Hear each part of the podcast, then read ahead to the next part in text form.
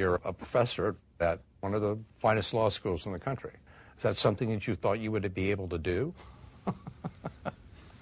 no. it's, it makes me laugh hearing you say it out loud because there are days where it doesn't make sense to me, and I've lived it. Question one is Here's why. Professor Sean Hopwood is a convicted felon who spent 11 years in federal prison. And as a foolish, reckless 21 year old in Nebraska, listened to a friend with a really bad idea. He said, What do you think about robbing a bank? And most people would have laughed that off or said, uh, Maybe we need another beer. Or anything other than, That sounds like a great idea, which is what I ended up saying. In 1977, NASA launched what may be the greatest exploration of all time. We have ignition and we have liftoff. Today, Voyager 1 is 13 billion miles from Earth, moving beyond the planets of our solar system at 38,000 miles an hour. It's still sending back signals and science. But did you know this incredible feat has a soundtrack? Go, go. Go. Golden records are mounted on board in case there's someone or something out there that wants to know what's happening back here. Christian Pulisic is only 19 years old and may be the best American to ever play soccer. He's now playing for one of the most revered clubs in Europe, Dortmund. And when 80,000 German fans scream your name, you better deliver.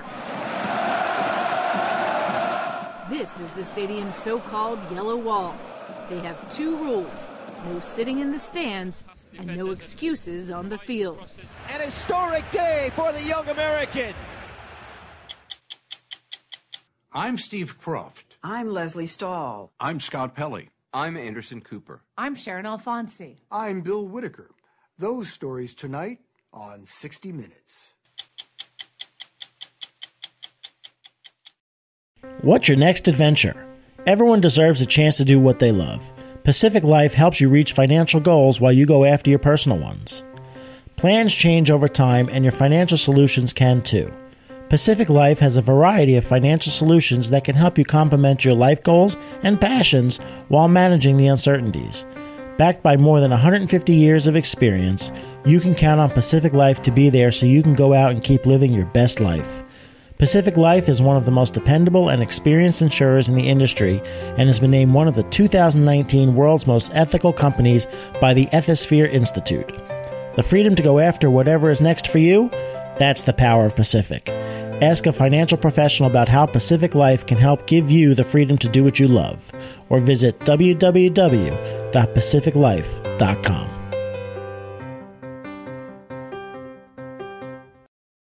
Jailhouse lawyers are prisoners who manage to learn enough about the law while incarcerated to help themselves and other inmates with legal problems. We get letters from them every week. Tonight, we're going to reintroduce you to Sean Hopwood, who is arguably the most successful jailhouse lawyer ever, having had one of his cases argued before the U.S. Supreme Court while serving a 12 year sentence for armed bank robbery. Since his release, he's built up an extraordinary resume as a legal scholar and has been published in top law journals. We first met him last fall at one of the nation's premier law schools, where he's become its newest professor.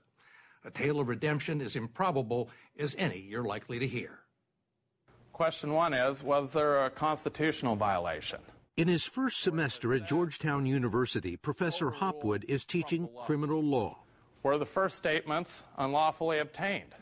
Yes. The irony isn't lost on him or his students, who know that he's a convicted felon and that less than a decade ago was an inmate at the Federal Correctional Institution in Pekin, Illinois. You're a professor at one of the finest law schools in the country. Is that something that you thought you would be able to do? no. it's, it makes me laugh hearing you say it out loud because there are days where it doesn't make sense to me, and I've lived it. So I can see why it doesn't make sense to hardly anyone else. It's easier for me to imagine you as a Georgetown law professor than it is for me to imagine you as a bank robber. Well, that's because the bank robber has long been dead and gone. Hopwood was born here 42 years ago in the small farming community of David City, Nebraska, surrounded by cornfields and cattle. He was a bright, cocky, stubborn kid from a solid family, and he hated rules. A good athlete and a miserable student who won a basketball scholarship to Midland University and partied his way out of it in one semester. He drank himself through a two year hitch in the Navy, then added drugs to the mix when he returned to David City, working in a feedlot. How much has David City changed since? He was broke, unrepentant, and frustrated that things weren't going his way. So this is where it started. One night he got a call from a friend asking him to come down to the local bar for a drink and listen to what turned out to be a very bad idea. He said, What do you think about robbing a bank? And most people would have laughed that off or said, uh, Maybe we need another beer. or anything other than, That sounds like a great idea, which is what I ended up saying. Really? You know, I don't think either one of us thought that night that we were going to actually do it. It sounded exciting. It sounded exciting. It sounded like easy money that we didn't have to work for. Something that fit with where my mind was at at the time, which was a reckless, immature, foolish 21 year old. It wasn't until months later when they started scouting locations that Sean realized they might actually do it. So this is one of your banks? It is. This is the third bank. The idea was to stick up very small banks in tiny towns like Gresham, where there was no police presence and little risk of armed confrontation. We wanted to get in and out of the bank as quickly as possible, not hurt anyone, grab as much money as we could, and run. And that's basically what we did in all five bank robberies. Were you any good at it? No. I did 11 years in federal prison for stealing $150,000. I don't think that's good. Eventually, the FBI put out a composite sketch and began closing in. In July 1998, he was apprehended in this Omaha hotel 10 months after his first robbery. When they arrested me, they searched my car and found $100,000 in cash that was directly traceable to the bank I had just robbed, and multiple guns and a scanner and binoculars. They had you. They had me. And they would have him for a long time. When he entered the federal penitentiary in Illinois in May of 1999, he was 23 years old. Was it dangerous? Of course. In part because there's not a lot for the inmates to do. He doesn't talk about the things that he witnessed and experienced in federal prison. He doesn't want his family to know, and he sees no value in reliving them, except for the job he landed in the safety of the legal library, which every federal prison is required to have. And for the first six months I worked at the prison law library, I didn't hardly touch the books. They were big, they were thick, they were intimidating. What was the spark that got you to start opening the books and looking at them? Self motivation. It all started with a Supreme Court ruling that Sean thought might help him get his sentence reduced, and it ended with him assisting other prisoners with all sorts of cases. I spent two months working on my own case, researching, and I was never able to get any legal relief for myself the entire time I was in federal prison. But you were for other inmates. I did. Lawyers had made really bad mistakes, and it really cost their clients sometimes, you know, a decade or two in federal prison. Inside the walls at Pekin, he won the respect of fellow inmates and discovered that he had an aptitude for something the law. I would be sitting in my cell reading a federal reporter, which is a compendium of federal Court of Appeals cases. And I would just read that cover to cover as if it was a novel, just for fun. Was it fun? Oh, I think the law is fascinating. In what way? It was like a big puzzle for me. Three years into his prison term, he got an opportunity to show just how much he'd learned when John Fellers, a friend and fellow inmate, asked Sean to appeal his drug conviction to the highest court in the land. He came to me and said, Would you take the case and would you file this petition to the Supreme Court? I said, No, absolutely not. Why? His case was very complex, and I didn't think I could do it. But John was very persistent. He would spend months working day and night on the petition.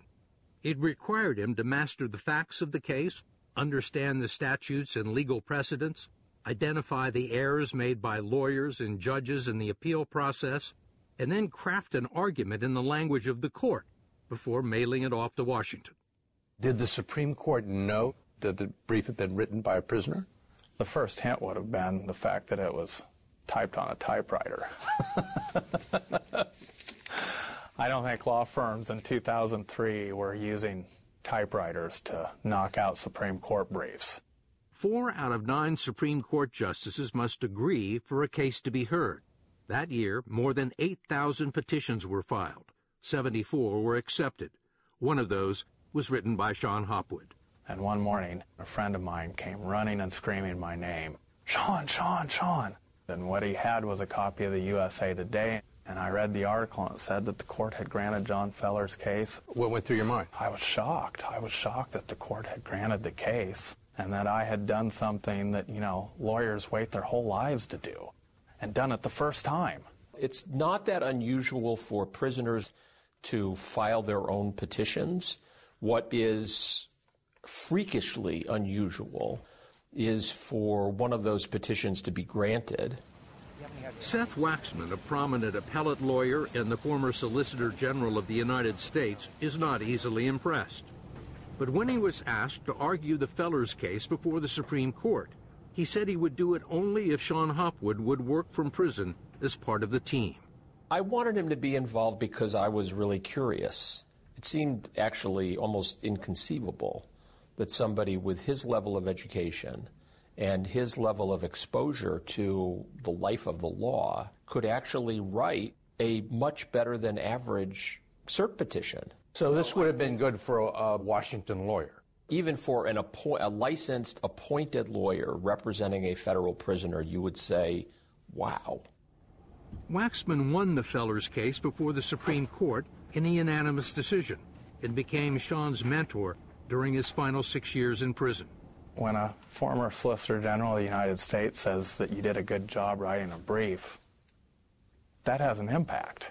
Uh, especially when you're surrounded in this environment where prison guards are telling you every day that you're worthless and you don't amount to anything. Did you win some more cases? I did. Um, I won another case in the Supreme Court. I won a case in the Sixth Circuit Court of Appeals. And I won cases um, mostly on resentencing motions for federal prisoners and federal district court cases, kind of all over the country. He found a purpose in life and when Anne Marie Metzner, who had once had a high school crush on Sean, began writing letters and paying him visits, he started to think he might have some kind of future when he got out. But he knew there were huge obstacles ahead. Did you decide you wanted to be a lawyer while you were in prison? I did, but I didn't think I could. Um, I had had countless number of lawyers tell me I could not go to law school. And even if I could, I would never get licensed by any of the state bar associations given my crimes. When he was released to a halfway house near Omaha in 2008, he had never seen an iPhone, never been on the internet, and was computer illiterate.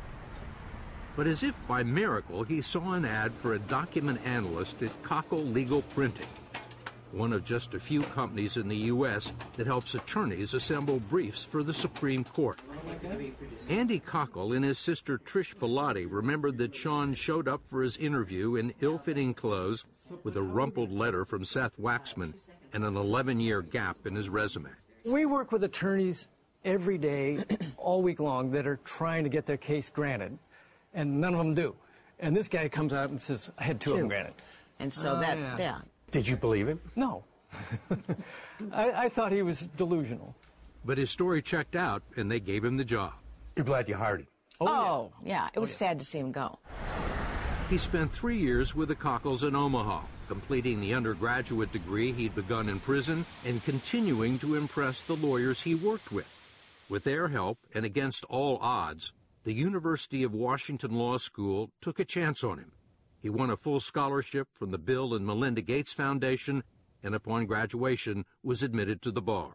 How did you do in law school? Surprisingly well. You were already a lawyer. Well, I mean, it was a, it was a new experience doing well in school. He did well enough to land a prestigious clerkship with the United States Court of Appeals for the District of Columbia, the second most important court in the country. The idea that a convicted bank robber was going to go work for Janice Rogers Brown, a very conservative judge on a very important court, surprising in the absolute sense, yes. In the context of who Sean Hopwood is and where, what he was setting out to do, not that surprising. And the cops go A year later, it led to a highly competitive teaching fellowship at Georgetown Law's Appellate Litigation Clinic, where he did so well, the faculty awarded him a position as a professor of law. How hard is it to get a job teaching law at Georgetown? It's very hard. Professor Stephen Goldblatt is the faculty director for the Supreme Court Institute at Georgetown Law. To have somebody who's a credible voice who actually lived the experience, who understands what it's like to spend a day in prison, much less 11 years, is highly unusual. So I think this was a unique opportunity to get somebody for whom there are no others out there and that the potential was enormous. Along with his other accomplishments, Sean Hopwood also got to marry that girl from David City, Annie Metzner, who is now a law student herself. They have two children. Are you surprised how this has turned out? Yeah, yeah. I had no no idea of what the future would hold for us. Neither one of us had any clue that this would all these wonderful things would happen. Real motivation. Hopwood's main interest now is criminal justice reform. He's an advocate for shorter prison sentences for most crimes and more vocational training, drug treatment, and mental health counseling, which are often non existent. Prison is not the place for personal growth. We warehouse people and then we kick them out into the real world and with very little support and hope that a miracle happens. But somehow, all the things stacked against you, you were able to do it. Yeah. It was people that helped, that went out of their way to provide grace to me, that made the difference.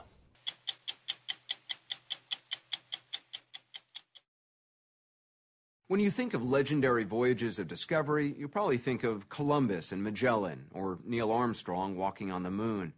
But what may be the greatest journey of exploration mankind has ever undertaken is happening right now. It began in 1977 when NASA launched two spacecraft named Voyager 1 and 2. The mission was only supposed to last four years, but now, 40 years later, against all odds, the two little spacecraft are still out there traveling beyond the most distant planets in our solar system, reporting back on what they find. They're the outer space equivalents of the little engine that could. Nothing man made has ever traveled so long and so far, and as we first reported last year, wherever they go, they carry with them a message from Earth for any other life forms that may find them. Three, two, one. We have ignition and we have liftoff. When Voyager 1 and 2 took off in August and September of 1977, they had cameras and sensors and something no other spacecraft ever had. Two golden records filled with music. Johnny B. Goode had no idea just how far he would go.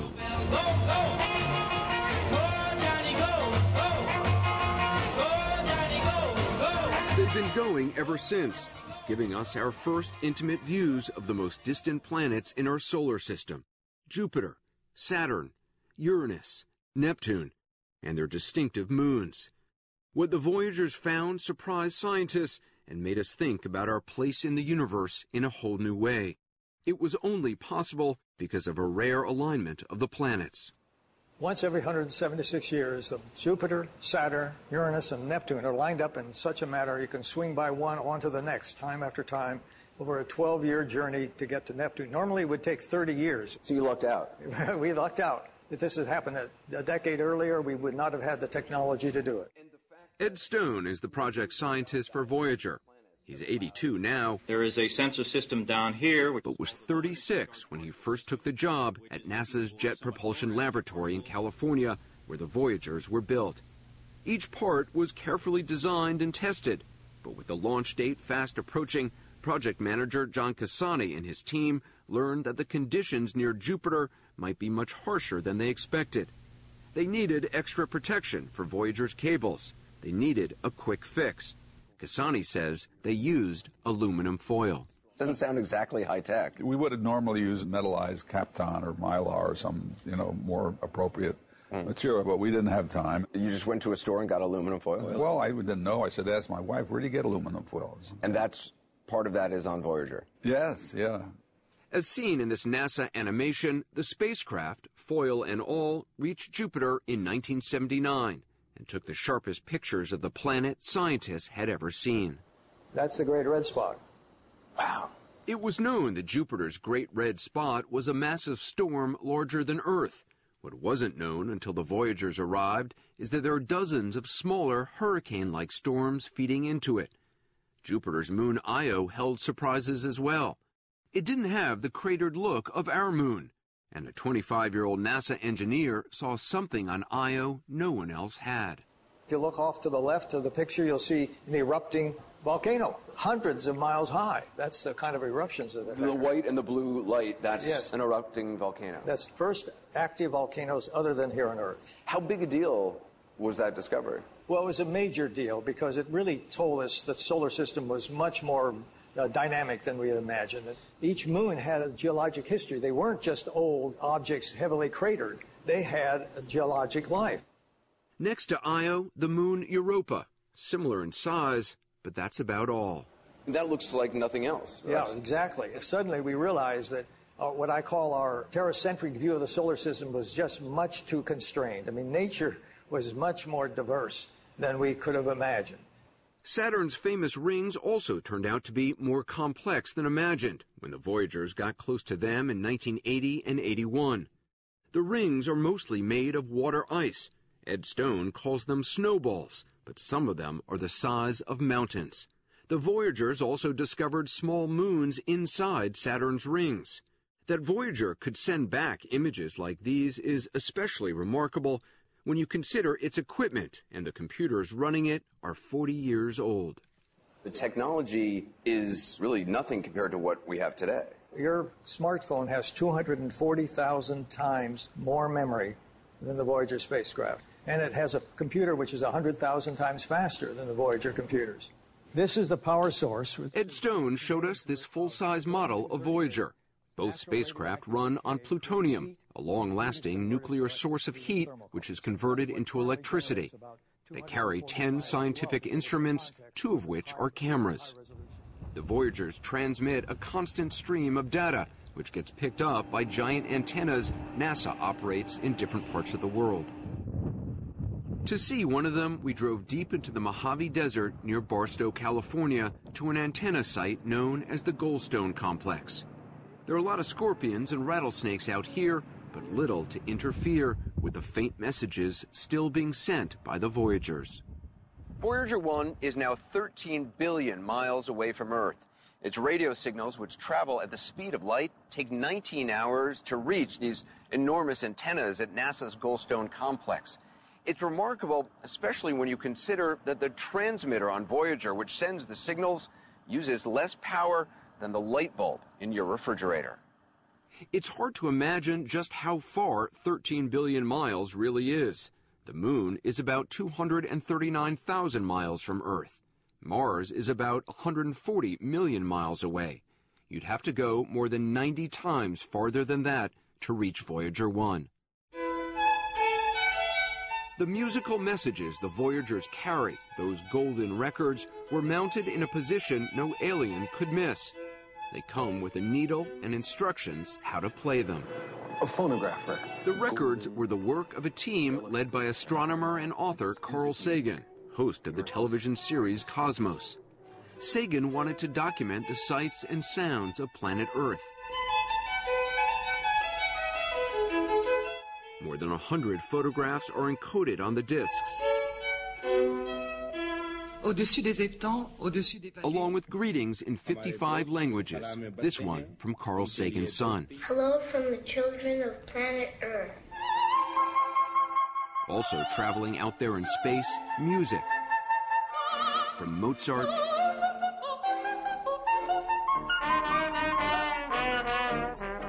to Louis Armstrong. The records in space are made of gold plated copper, but this vinyl version for Earthlings was just released this year. It's the ultimate mixtape. That's what I called it Earth's greatest hits. Ann Druyan was creative director of the team Carl Sagan put together to collect the sounds of our planet for the two hour record. It's heavy. It's heavy. It's the arc of human culture. Druyan was 27 years old at the time and had never worked on a record before. She was the one who insisted that Chuck Berry would get a ride into outer space. It's so great. Why Johnny B. Goode? To me, Johnny B. Goode, rock and roll, was the music of motion, of moving, getting to some place you've never been before, and the odds are against you, but you want to go. That was Voyager. Do you imagine the extraterrestrials who discover this tapping their feet to Johnny B. Goode? That was the joke on Saturday Night Live when Voyager was launched. You know, they broke in and said, um, this just in from the extraterrestrials. Send more Chuck Berry. The Voyagers haven't found any extraterrestrials so far, but they have contributed to the search for life in space. Their observations of Jupiter's moon Europa suggested there might be an ocean beneath its icy surface, which was later confirmed by another spacecraft, Galileo. Voyager 2 also sensed that something unusual was happening on Saturn's moon Enceladus. Many years later, the Cassini spacecraft discovered geysers of water shooting above its surface. So on Europa and Enceladus, you found water, which means potentially there's life. Yes. What kind of life are you talking about? Microbial life, very much like the Earth had for billions of years. After Saturn, Voyager 1 headed away from the planets toward the edge of our solar system. Voyager 2 became the first spacecraft ever to visit Uranus in 1986 and Neptune, the most distant planet in our solar system, in 1989. This is all astronomers could see of Neptune from telescopes at the time. And this is how Voyager 2 saw it blue and turbulent, with winds gusting up to a thousand miles per hour. To celebrate reaching Neptune, the Jet Propulsion Lab had a party. Carl Sagan and Ann Druyan invited a surprise guest. You invited Chuck Berry. Absolutely. And he came down the steps, main building at JPL. No one knew he was coming.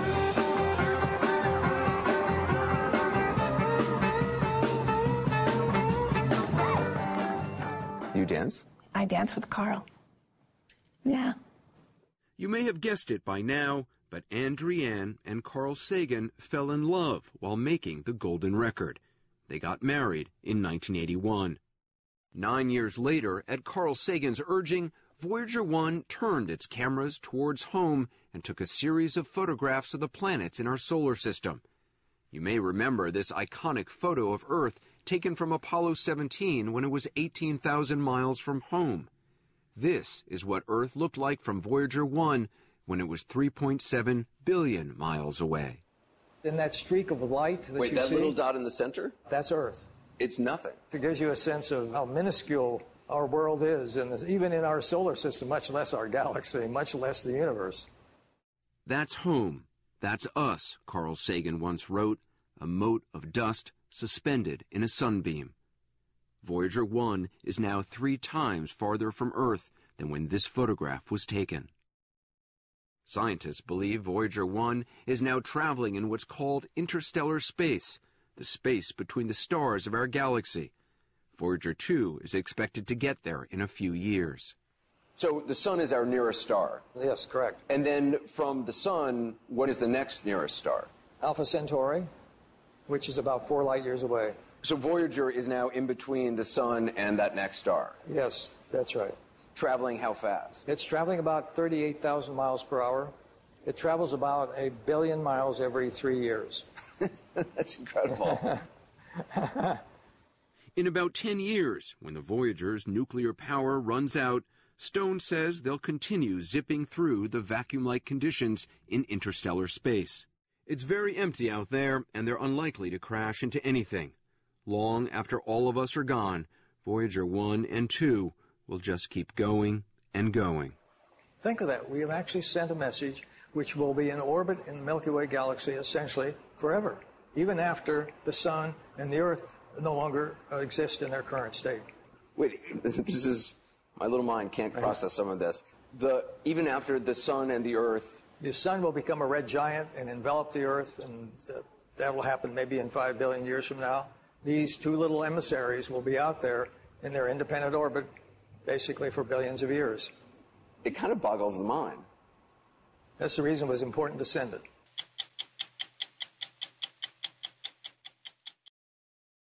The biggest soccer stars in the world are known by one name Pele, Ronaldo, Messi.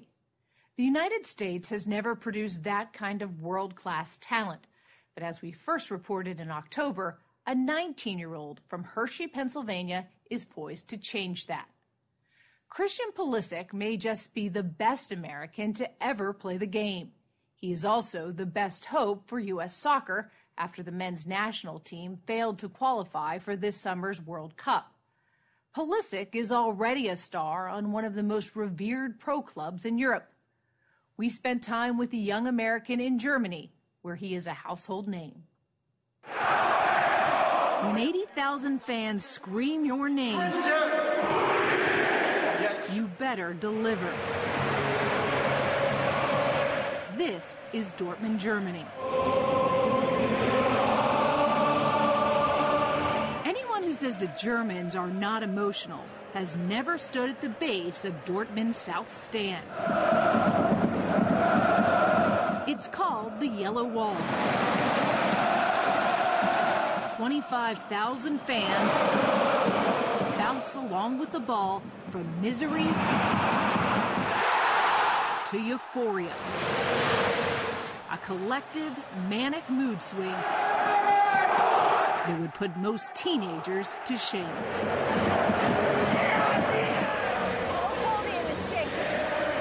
The Yellow Wall lives by two rules no sitting in the stands and no excuses on the field, even if you're a shy 19 year old 4,000 miles from home. It's loud. Yeah. No, it's it's uh, it's really loud. You, you you can't hear your teammates from from ten yards away trying to talk to you. Is it intimidating at all? It, it is it is intimidating at times, but I think as you gain experience and after I played more and more games, it just gets easier and easier. And He certainly makes it look easy. Christian Pulisic was 17 when he scored his first goal for Dortmund. The youngest American ever to score in the German pros. An historic day for the young American. He celebrated like any teenager would with a dab. How do you say dab in German? that it's the Das same. dab. That is- yeah, it's the same.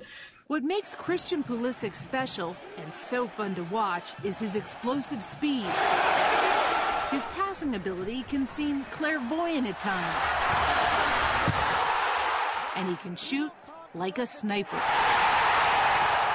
At 19, Pulisic has scored as many professional goals as Lionel Messi, the world's greatest player, had when he was 19. Do you feel like people are expecting you to be the next Messi? Yeah, I think I think it's it's what American fans, soccer fans do, especially. Uh, they're they're looking for the next the next star, the next player to to just be the face of U.S. soccer and and all the stuff that I hear every day. Slow him down! Just slow him down! Four million American kids play youth soccer, more than in any other country. But the men's national team has never produced an international superstar and failed to even qualify for this summer's World Cup in Russia. Although it was a giant setback for soccer in the United States, Pulisic's rise offered fans some comfort. Former coach Bruce Arena tried to build a winning game plan around Pulisic. So, what did you think when you saw him play in person? First of all, you don't think he's an American. And that's a compliment. It's a compliment. He looks like a natural on the field, and he moves gracefully. He's strong for his size. His speed is incredible. His first touch is good. Pulisic is a game changer. Watch as he dances around defenders and somehow finds a teammate for a goal. At one point, he set up or scored 9 of 11 goals for Team USA. It makes you think that this is going to be perhaps uh, the first American superstar in the sport. You're willing to say that.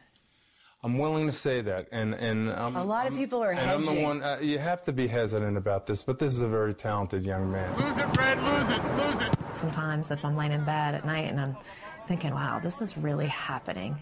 and I, you really don't feel like it's real. There was never a master plan. No, there's no master plan, not even close. Yeah. Mark and Kelly Pulisic met at George Mason University, where they both played soccer. Get some distance between you, right? Mark is a professional coach. Kelly just retired as a phys ed teacher. They have three children Chase, Dee Dee, and Christian, their youngest. Everything he does is, it has to be at a very high level. He doesn't like to fail, and he wants it to be perfect. When he was two years old, he would color and he would color out of the lines and just flip out. And I'm thinking, what's wrong with this kid? And basically, I didn't want to color with him anymore. And, and what had happened was I bought whiteout for a two year old. And he would get the whiteout and go around the edges to make it perfect. And I, I never seen anything like that. I mean, I have two other kids and I'm thinking, this isn't normal. And that's like his personality, kind of in a nutshell, is just at two years old, he had to keep it in the lines. He became obsessed with soccer, and before he started kindergarten, had mastered one of the sport's most difficult skills, playing with both feet. He'd play for hours in the yard. When his parents finally coaxed him inside for dinner, he'd pass under this sign, confident, the one word gospel according to Mark. He always was playing up against older kids, so I said, that's one thing you can never lose. And you always have to play with confidence that you belong. So I wrote it up there. I did a spell check first so I could make sure it was spelled properly. 'cause So I you would have I- full I knew confidence. It would, be, it would be there. The boy wonder ran circles around older kids all over Pennsylvania. He was really small. And I'd hear people going, Ooh, who brought their little brother? Oh, they probably didn't have enough players. So someone's little brother's out there. Isn't that sweet? And then the game would go on, and he'd get the ball and do something, and I just kind of giggle because they were like, "Oh, look at look at that little kid! Somebody mark, mark him, cover him." By the time he was 12, pro scouts around the world noticed him too.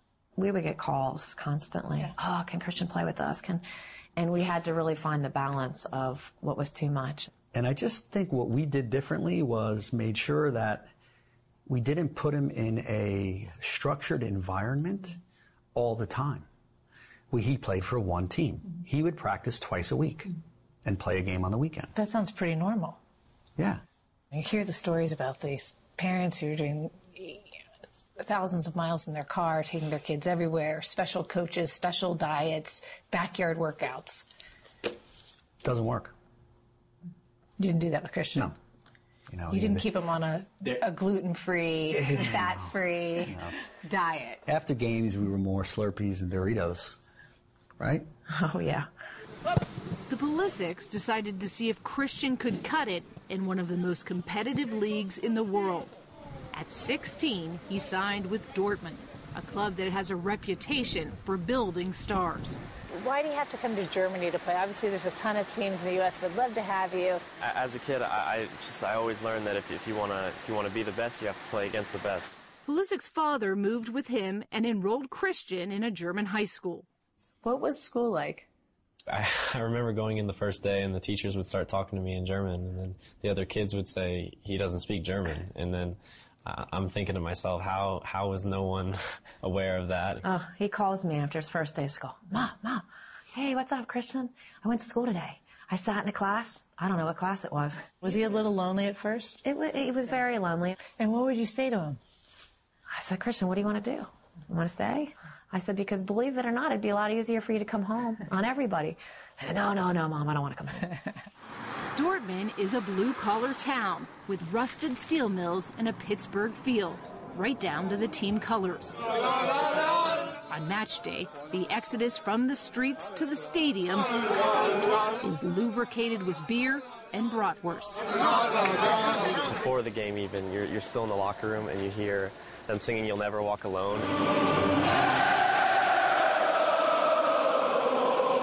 It of just goes throughout the whole stadium and you feel it and it just gets you really pumped.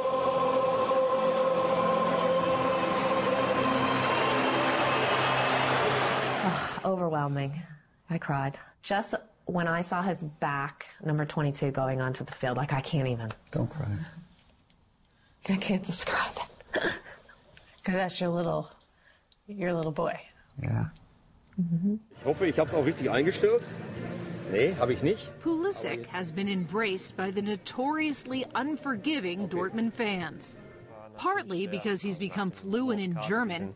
Sehr tief gestanden und das war, das war schwer. It took him a year, but mostly because he mastered their precise style of play. To sharpen his skills, Dortmund uses this the club's creation called the Footbonaut. It is German engineering at its most twisted. Balls are fired as fast as 60 miles an hour. Christian's job is to hit the randomly lighted squares. My dad, I, I, there are times will just be like, "Stop being cocky. Just, just shut up. Stop being cocky. You're, you're, you're not, you're not anywhere yet." So He doesn't like when I say it because I, I, I mean, I've been a coach my whole life, and those players never succeed. You know, they're they're flash in the pans. Mark Pulisic did cave a bit on Flash when his son, who earns more than $8 million a year, begged to fly from a national team practice in Kansas City to join his friends at Hershey High's senior prom. How'd you get there? I, I took a private jet. A private jet. Yeah, in the private jet. So it's a little weird. I can't believe I did that, but You probably blew through your whole allowance, right? yeah, maybe. But You're not on allowance anymore, nah, right? I don't regret it though. After partying all night, he flew back and scored his first goal for Team USA. The youngest American in the modern era of the U.S. national team to score a goal, 17 years of age. Pretty good 24 hours. Yeah, it was it was pretty special. That goal ignited the hopes of U.S. soccer fans hungry for a world class player. We saw it last summer. We were with him in Hershey. He was invited to sign a few autographs. This is the line that was waiting for him. There's no way he's going to be able to get through all these kids. He's going to have to sign fast. He's right there. Pulisic was enjoying some of the benefits of fame, but his mother said, don't be fooled by his smile. What do you think this is like for Christian? I think it's a lot for him. I think, you know, I sometimes I think he just wants to turn it all off and he just wants to, you know, go home and watch TV. What do you say to him before he Oh, I just I, I just it's like get your game face on. Because you know, he's gotta go and he's gotta play the part and it's almost the same as I say before a game. So he's gotta prepare for this. No soccer academy can prepare you for this. Where am I going? Remember, he's 19. Really, he just wants to play. Whether it's a pickup basketball game or showing up his teammates. Moves like those and his boy next door looks make him a marketer's dream. Pulisic already has deals with Nike, Gatorade, and you guessed it, Hershey chocolate. Top European teams want a piece too. They've offered Dortmund as much as